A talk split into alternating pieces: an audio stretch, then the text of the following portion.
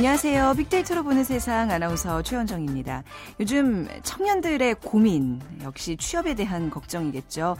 그런데 지난해 고졸 취업자가 사상 처음으로 천만 명을 넘어섰다는 소식입니다. 900만 명을 넘은 지 무려 18년 만인데 전체 취업자 중에서 고졸이 차지하는 비중도 40%까지 됐습니다. 아, 고졸 취업자가 늘어난 주요 요인 중의 하나는 대학이 필수가 아닌 선택으로 달라지고 있기 때문인데요. 2008년 84년까지 치솟았던 대학 진학률은 이후 줄곧 하락해서 지난해에는 71%까지 떨어졌습니다. 대학을 나와도 취직이 어렵기 때문에 기약 없이 대학을 가느니 특성화고를 나와 바로 취직을 하는 게 낫다는 겁니다. 자, 자신의 의지와 적성과는 상관없이 무조건 대학 간판만 중요시했던 사회적 분위기도 이제 점점 직무 중심의 문화로 바뀌어 가고 있지 않나 싶습니다. 물론 임금의 문제를 비롯해서 해결해야 할 문제도 많지만 진학 문제, 사교육 열풍에도 점점 좀 변화가 찾아오지 않을까 기대가 됩니다.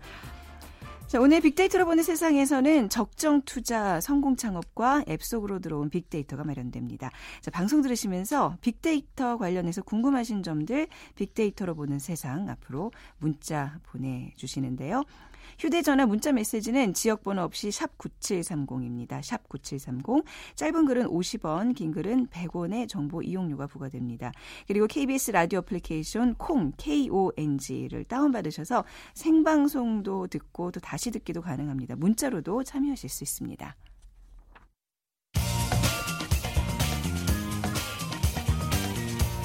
핫클릭 이슈 설왕설래 네, 핫클릭 이슈 설왕설래 위키프레스의 정영진 편집장과 함께하겠습니다. 안녕하세요. 네, 안녕하세요. 정영진입니다. 네, 자 어제 오늘 뭐 뉴스에는 이제 조연아 뭐 관련된 뉴스 참 많았고 또 어떤 뭐 어떤 것들이 좀 관심 집중되겠죠? 네, 지금 네. 막 계속 어, 네. 상위를 랭크하는 것 아, 급상승 검색어를 보니까 구미 교통사고가 있고요. 그러니까 네. 만취 운전자가 사고를 해서 뭐 4명이 어, 사망했던 사고가 4명이 사망이요? 그렇습니다. 어, 아, 이런 일이 있었고 또 국제시장 꽃분이네 아, 네. 그 가게 아주 뭐 영화 때문에 유명해졌었는데 네. 거기가 어, 분쟁이 이제 해결됐다는 거.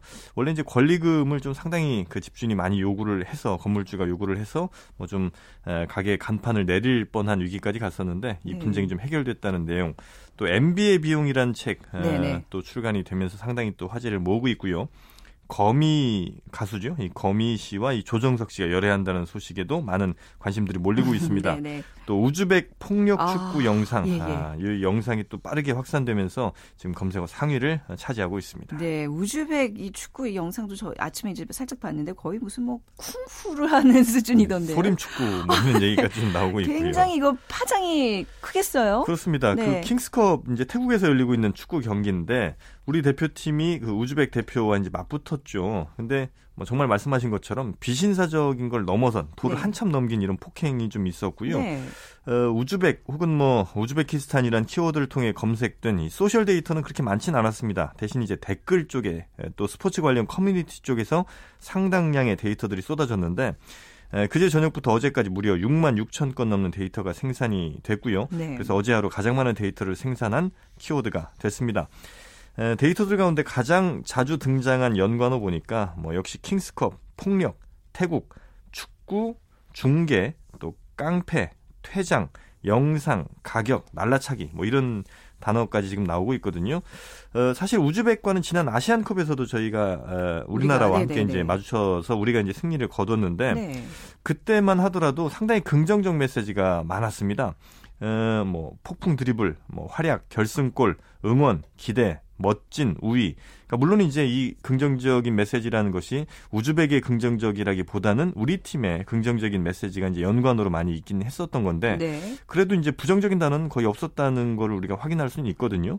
근데 이제 어제와 그제는 뭐 말씀드렸던 것처럼 뭐 패배라든지 폭행 뭐 살인 미수 뭐 이런 미수까지요. 어, 부정적 단어가 갑자기 네. 어, 올라왔습니다. 예, 예. 그 대체로 좀 크게 보자면 우즈베키스탄은 뭐 그동안 우리나라 네. 티즌들에게 뭐 미인의 나라. 그렇죠. 또 밭을 매는 여인들도 김태희급이라는 그 나라 아닙니까? 맞습니다. 네. 뭐 한가인 씨가 저 잡지를 네. 팔고 있다 뭐 이런 네. 얘기도 있는데 여튼 뭐 러시아로부터 또 핍박받는 이미지, 또 조금 저개발, 또 풍부한 천연 자원 이런 등의 좀 나쁘지 않은 이미지였는데 그렇죠. 예, 이번 네. 킹스컵 그 폭력 사태가 더 크게 확산이 된다면 좋지 않은 이미지로 낙인 찍힐 가능성도 있거든요. 그러니까 과거 잘 생각해 보면 2002년 월드컵 때 이태리가 어, 우리와의 경기 이후에 상당히 이미지가 좀 안 좋아졌었고요. 네. 터키는 반면에 상당히 좋아졌습니다. 그러니까 이런 어떤 스포츠 이벤트를 통해서도 국가 이미지가 어, 바뀔 수 있다는 거 어, 오즈벡 키스탄도 좀 어, 아유, 염두를 해야 되겠습니다. 그럼요. 이게 원론적으로 스포츠라는 게 국가 간의 갈등을 좀 해소시키자는 차원인데 이렇게 그렇죠. 갈등이 그렇죠. 심화되면 안 되죠. 네. 자, 그리고 어제 새누리당 원내대표로 선출된 유승민 의원에 대한 여론. 그래서 어땠는지 좀 궁금하네요. 네. 일단 뭐 당선에 대한 버즈량, 언급량 자체가 그렇게 높지는 않았는데요. 그러니까 지난 석 달 동안 그 언급량 추이를 한번 살펴보니까 그 전까지는 거의 없다가 지난달 중순에 아, 갑자기 유승민 아, 이제 원내대표죠. 갑자기 이제 버즈량이 늘었던 것이 그 김무성 어, 당 대표의 메모, 사건. 네네. 네 여기 배우가 뭐 K와 Y 이렇게 이제 적혀 있었고 그 Y가 유승민 의원을 가리킨다. 이렇게 해서 이제 지난달 14일, 15일, 16일까지 버즈량이 아주 급증을 했었습니다. 네. 어, 다만 이제 그때에도 김무성 대표라든지 이준석 씨 등에 비해서는 관심도는 좀 상당히 적은 편이었고요.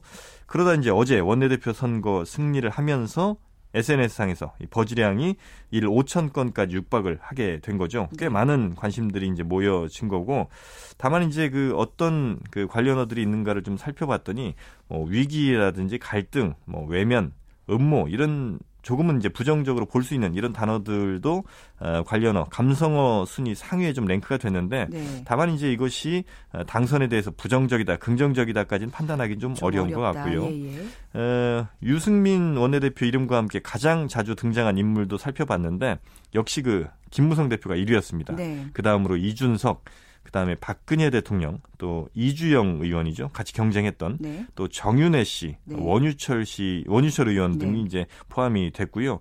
근데 이제 다만 하나 유의할 거는 정치인치고 지나치게 상대당 그러니까 뭐 야당이 되겠죠. 네. 상대당 사람이 연관어에 너무 없다.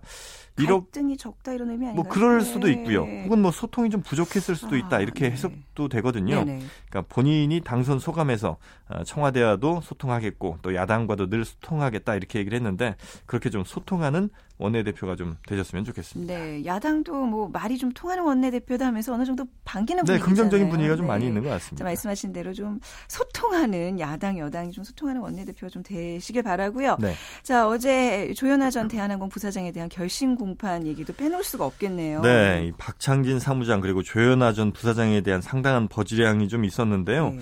어, 일단 그 박창진 사무장 어제 출석을 하면서 언론의 관심이 상당히 좀 집중이 되면서 어제 하루 트위터에서만 11,283건 어, 버즈가 좀 있었고요. 언급이 좀 있었고요.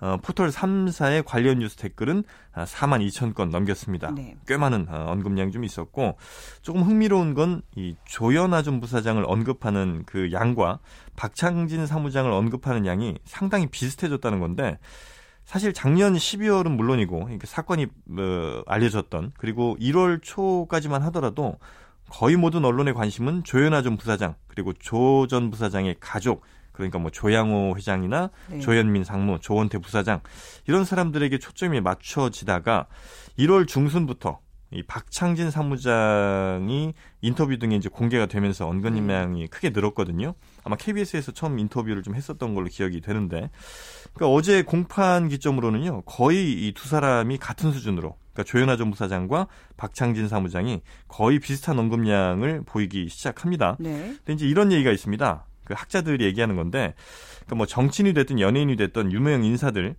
보통 사람들이 알아보고 회자되는 그러니까 언급되는 사람들이 언제나 대략 300명 내외라는 거예요. 네. 그러니까 이 사람 숫자를 넘어서질 않는답니다. 아, 그러니까. 그러니까 새로운 사람들이 들어오면 또 잊혀지는 사람들이 생겨나고 네, 네, 네. 어, 그렇게 해서 대략 한 300명을 넘어서지 않는 음, 어. 이런 그 법칙이 좀 있다고 하는데 이건 뭐 호불호를 떠나서 말이죠. 그렇군요. 어쩌면 어, 2월 초 지금은 박창진 사무장이 그 네. 300명 안에 들었을 수도 어, 아, 있겠습니다. 그러니까 한 사람당 이렇게 뭐 관심을 갖는 사람의 어떤 그런 숫자가 예, 숫자가 예, 그게 300한 명을 넘지를 아, 그 재밌는 그거네. 네. 예. 이또 조연아 이 사건에 대해서 좀 많은 사- 사람들이 어제 관심을 가졌던 게 또 어제 법정에서 그랬잖아요. 승무원들이 매뉴얼대로 안 했다라는 얘기를 또 계속 강조해서 좀 그렇습니다. 자기 잘못을 누이치지 않는 모습 때문에 좀 더 많이 공분을 네. 샀고 있죠. 자, 이제 1심 선고를 남겨두고 있는데 네. 앞으로는 판사나 변호사들도 이게 빅데이터를 활용 하게 될 가능성이 높다면서요. 네, 지난 2013년 1월부터는요, 어, 혁- 확정된 이 형, 형사 사건 판결문, 그리고 형사 합의부 사건 증거 목록 모두 공개가 됐고요. 올해부터는 민사, 행정, 특허 사건들 판결문이 인터넷에 다 공개가 되거든요. 네. 그러다 보니까 이 판결문들이 결국은 다 빅데이터가 되는 겁니다. 어, 지금도 물론 뭐 변호사들, 어, 네. 검사들 또 판사들은 과거 판례들 검토를 합니다만 어, 굉장한 빅데이터잖아요. 예, 예, 예. 이제는 이 판결문 전체가 다 데이터화돼서 네. 어, 앞으로는 이럴 수 있는 겁니다. 그러니까 어떤 사건이 생겼고 그 사건의 뭐 변론 요지서라든지 혹은 뭐 증거 목록 이런 걸로만 봐서도 아, 이 사건은 징역 1년에 집행유예 확률 47% 어. 이런 예측 분석이 빅데이터를 통해서 가능하다는 것이죠. 네네. 그리고 변호사가 어떤 사건을 맡을 때도 이 사건은 어, 데이터 분석 결과 배상금 1억 원 이상은 받을 수 있습니다. 또 어, 이건 승리할 확률이 뭐 네. 60%가 됩니다. 어. 이런 식의 네. 어, 어, 법률 시장이 이제 열릴 날도 멀지 않았다. 버-. 판사 변호사의 업무량이 줄어들면서도 어떻게 보면 그들의 좀 영역도 좀 줄어드는 게 아닌가 또 조심스럽게 지켜볼 수도 있겠네요. 네, 그렇습니다. 네. 자, 오늘 말씀 잘 들었습니다. 감사합니다. 네, 감사합니다. 네, 지금까지 위키프레스의 정영진 편집장과 함께 했습니다.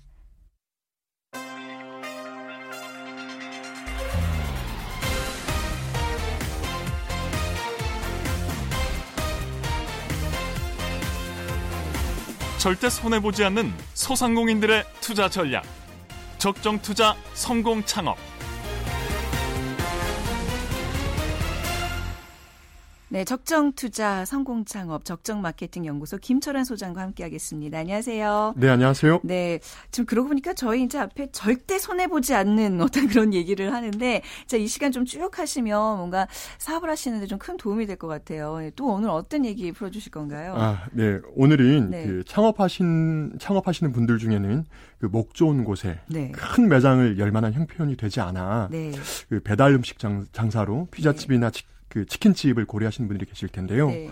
오늘은 이제 그런 분들이 배달 음식 프랜차이즈 브랜드를 선택하실 때 어떤 걸 참고하실 수 있는지에 대해서 네. 말씀을 좀 드려보도록 굉장히 하겠습니다. 중요한 문제인 게 우리나라 퇴직자의 거의 과반수 이상이 뭐 치킨이나 이제 피자집으로 창업을 한다는 얘기를 좀 들었거든요. 예, 그리고 예. 그중 또 대부분 이상이 성공하지 못한다는 예, 예, 또 안타까운. 예, 소식을 예. 접한 적이 있었는데 그본 프랜차이즈 본사들은 대부분 다 자기네 브랜드가 최고다. 예, 예. 일단 믿어봐라 이런 식으로 이제 현혹하는 그런 광고들을 내는데 네. 이거 진짜 목 석을 가리는 게 굉장히 중요하겠네요. 어떻게 가릴 수 있을까요? 예, 프랜차이즈 브랜드를 선택할 때 네. 먼저 가맹 조건과 비용 같은 것들을 네. 잘 따져야 할- 네. 하겠죠.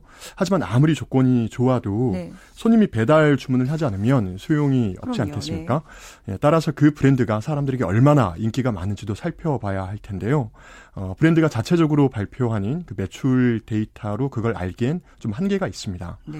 어, 왜냐하면 그, 그 매출에는 배달 매출 외에도 매장을 방문해서 음. 그 매장 안에서 음식을 사 먹는 사람들의 매출도 포함되어 있기 때문일 네. 텐데요.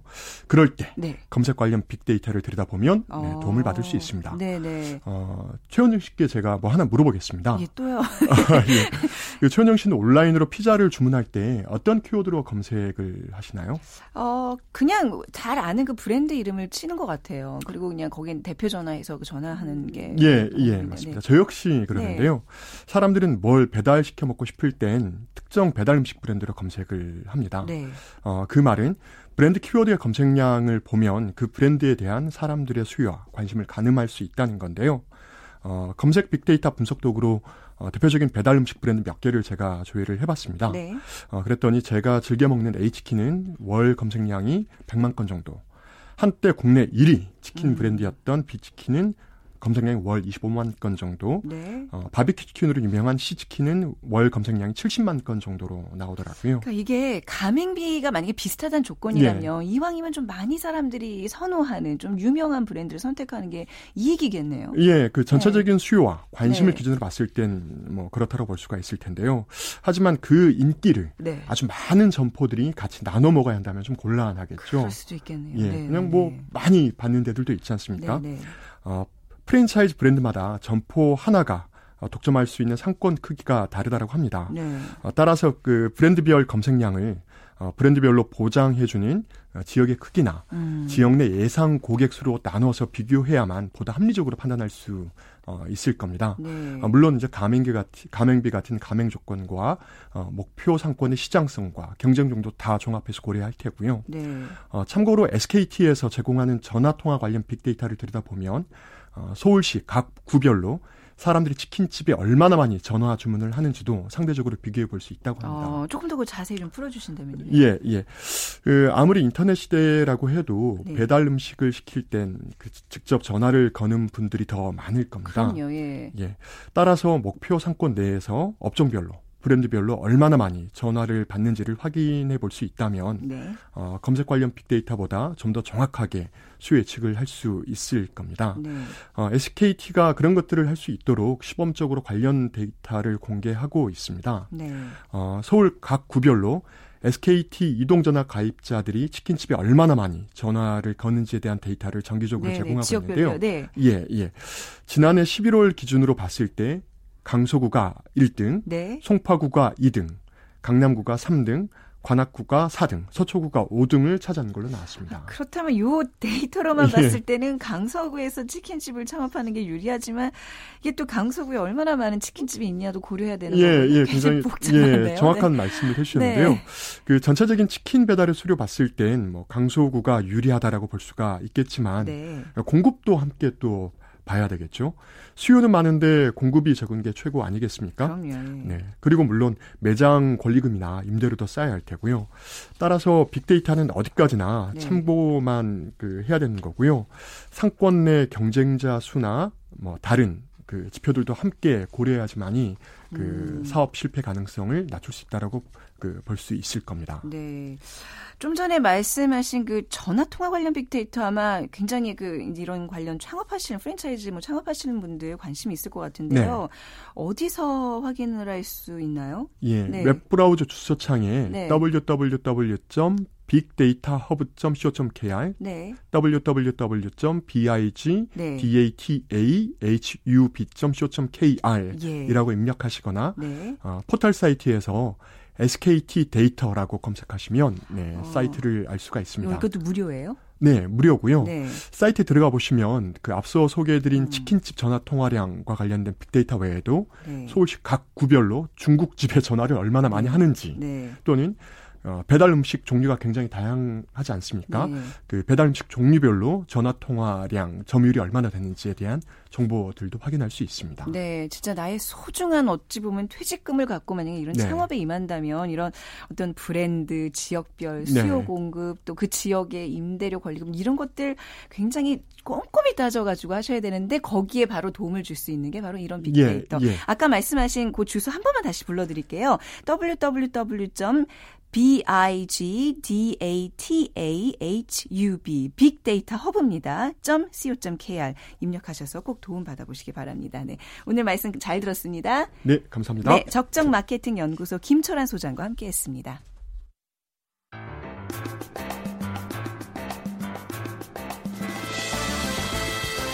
앱 속으로 들어온 빅데이터. 네, 빅데이터로 활용한 다양한 어플리케이션을 소개하는 앱 속으로 들어온 빅데이터. IT 컨설턴트 황지화 씨와 황지회 씨와 함께하죠. 안녕하세요. 네, 안녕하세요. 네. 자, 오늘 소개해 주실 빅데이터 어플리케이션 어떤 것인가요? 아, 네. 먼저 하나 여쭤볼게요. 네. 만약에 내일 일을 알 수 있다. 그럼 뭘 하시겠어요? 와, 이거 굉장히.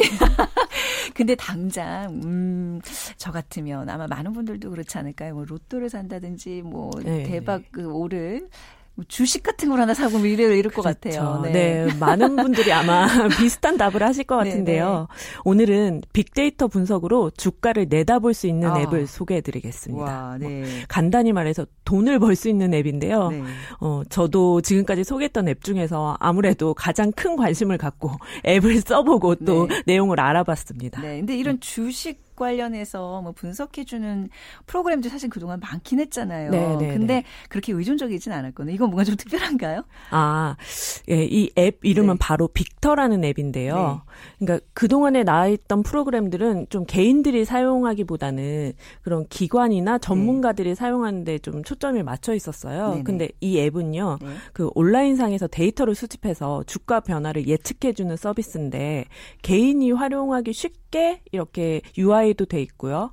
어, 개인들이 어렵, 어, 또 많이 참고해서 쓸 수 있도록 구성이 돼 있는 게 특징입니다. 네. 어, 이 앱은 뉴스나 블로그 또 SNS 댓글까지 매일 180억 개가 넘는 데이터를 아, 분석하는데요. 180억 예, 개요. 말 그대로 빅데이터죠. 예. 이걸 통해서 상승할 걸로 예상되는 종목과 하락할 음. 걸로 예상되는 종목을 골라서 제공해 줍니다. 그러니까 오늘 오를 종목과 내릴 종목을 그야말로 이렇게 꼭 찍어준다는 얘기잖아요. 네, 요약하면 그런 건데요. 예. 어, 기존에 있던 주식 투자 정보 앱처럼 몇 개 종목을 딱딱 찍어가지고 이걸 사라 저걸 팔아라 이렇게 알려주는 아, 건 아니고요. 예. 빅터는 중장기 변동이 예상되는 종목하고 단기 변동이 예상되는 종목들을 나눠서 보여줍니다. 네. 이 종목 수가 수십 개, 수백 개에 이르고요. 예, 또 예상하는 강도가 얼마나 강한지, 매우 강한지, 아니면 그냥 강한 수준인지도 알려줍니다. 네. 네. 또 종목들 옆에는 그동안 빅데이터 분석이 얼마나 맞아 떨어졌는지 그 어. 정확도가 이렇게 확률로 나오고요. 네. 예, 아무래도 과거 데이터의 정확도가 높았다면 그 다음번에도 맞을 가능성이 당연하죠. 상대적으로 네. 높으니까 그걸 참고해서 하시면 어, 됩니다. 이런 또 확률까지 나온다니 까 이제 거기에 좀 의존하면 되겠네요. 네, 예. 네. 근데 어떤 데이터를 분석해서 이런 결과를 내놓을 수 있는 건지 궁금하네요. 네, 네. 네. 일단 온라인에서 종목과 관련된 단어가 언급되는 횟수와 강도 같은 걸 체크합니다. 네. 그래서 언급량이 평소에 비해서 갑자기 많아졌다. 그러면 그만큼 이제 관심도가 높아졌다는 증거일 테고요. 네. 또 종목과 함께 언급되는 키워드가 긍정적인지, 그러니까 음. 주가 상승과 관련이 있는지, 그렇죠. 네, 아니면 네, 네. 주가 하락과 관련돼 있는지 그거를 분석하고요. 이를 통해서 매수해라, 매도해라 이런 신호를 보내줍니다. 네, 이 주식 시장 계신 분들이 점점 할 일이 없어지겠네요. 그리고 앞서 말씀하신 네. 것과 또 통하는 네, 부분이네요. 네, 네, 진짜 사람을 대신하는 이런 네. 빅데이터 관련 이런 프로그램들이 많아지는데, 네. 근데 지금 말씀 해 주신 이제 어떤 주식과 관련돼서 긍정적인 단어들 이런 걸 분석하는 음, 게 조금 네. 쉬운 건 아니잖아요. 좀 예를 들어 주신다면. 네, 네. 네. 어, 전제는 네. 주가가 어떤 특정한 계기 때문에 상승하거나 하락한다. 네. 이런 건데요. 어, 예를 들어서 어떤 상장 기업이 자회사를 매각하려고 그런 계획을 갖고 있다. 가정을 해 보면요. 네. 어, 기사로 보고, 보도가 되거나 공시가 뜨기 전에 아무래도 조금씩 소문이 퍼지기 마련이거든요. 네. 뭐 내부에서 흘러나올 수도 있고 매각 주관사나 아니면 매수를 그렇죠. 추진한 기업에서 나올 수도 있고요. 네, 네. 그러면 이게 단순히 입에서 입으로만 전해지는 게 아니고 온라인상에서도 퍼지게 되잖아요. 네. 예. 그러면 검색량이나 언급량이 갑자기 높아지겠죠.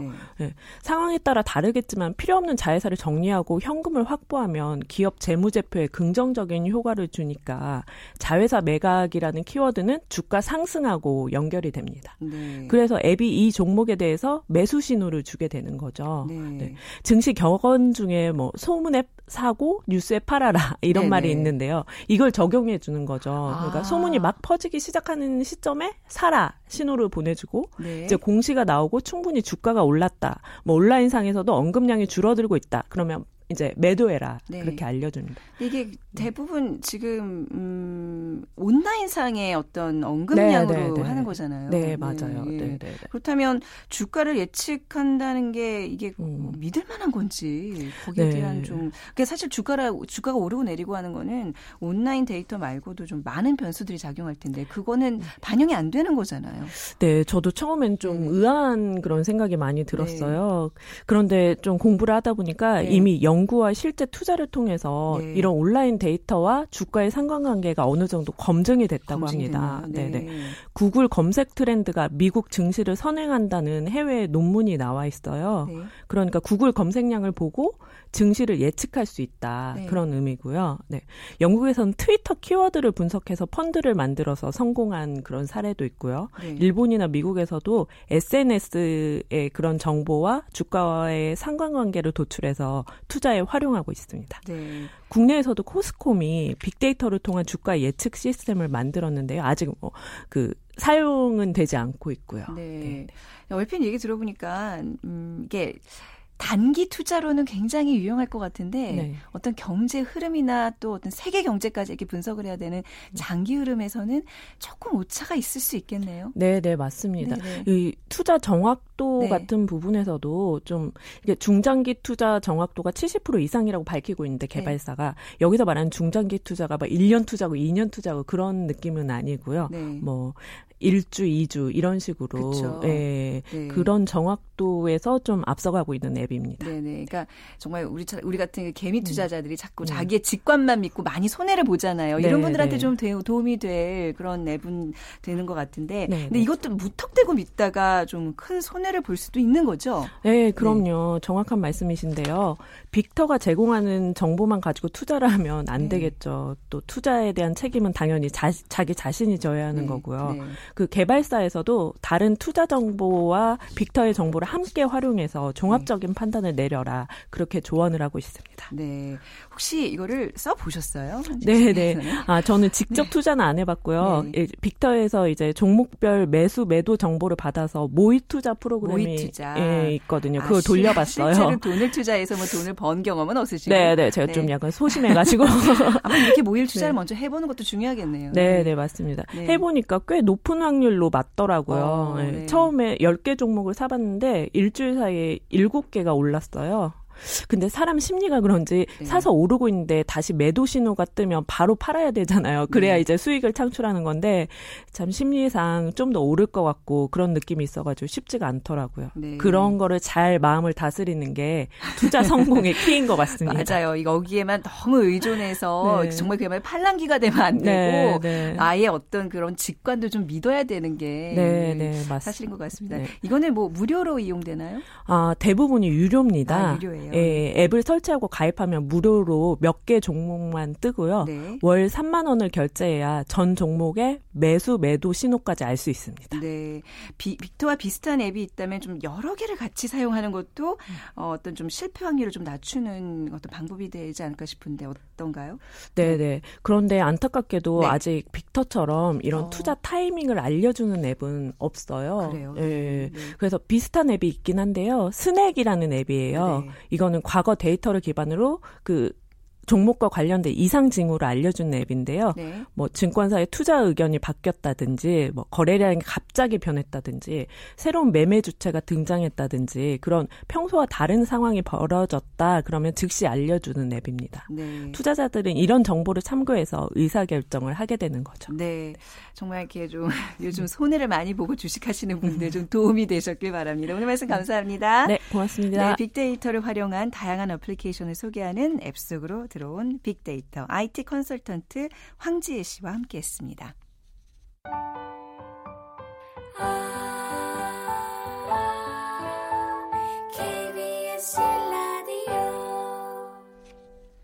네, 저희 콩 게시판에 어떤 분들 이제 어, 이 얘기 들으니까 주식을 할 것 같네요 하셨는데 진짜 많은 분들 솔깃하시면 어떡하죠?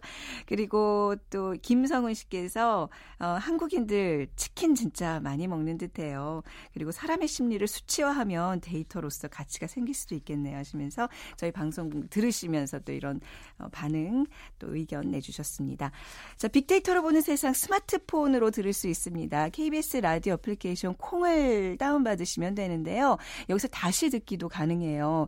어, 얼마 전에 어디서 이런 얘기가 나왔다는데 하면 다시 듣기로 좀 확인해 주시면 어떨까 싶어요. 안드로이드 사용자들은 플레이스토어에서 그리고 아이폰 사용자들은 앱스토어에서 KONG 콩을 검색해서 다운로드 받아주시면 됩니다.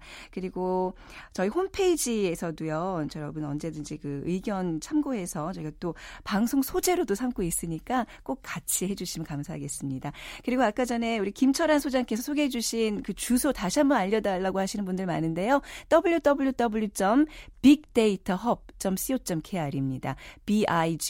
b-i-g-d-a-t-a-h-u-b.co.kr로 들어가셔서 그 온라인상에서 접수되는 또 그런 어떤 창업과 관련된 정보들 이용하시면 많은 도움 되시겠습니다. 자, 빅데이터로 보는 세상. 내일은 빅데이터 대중문화를 읽다가 준비되어 있습니다. 많은 참여 부탁드립니다. 저는 내일 오전 11시 10분에 다시 찾아뵙도록 하죠. 지금까지 아나운서 최원정이었습니다. 안녕히 계세요.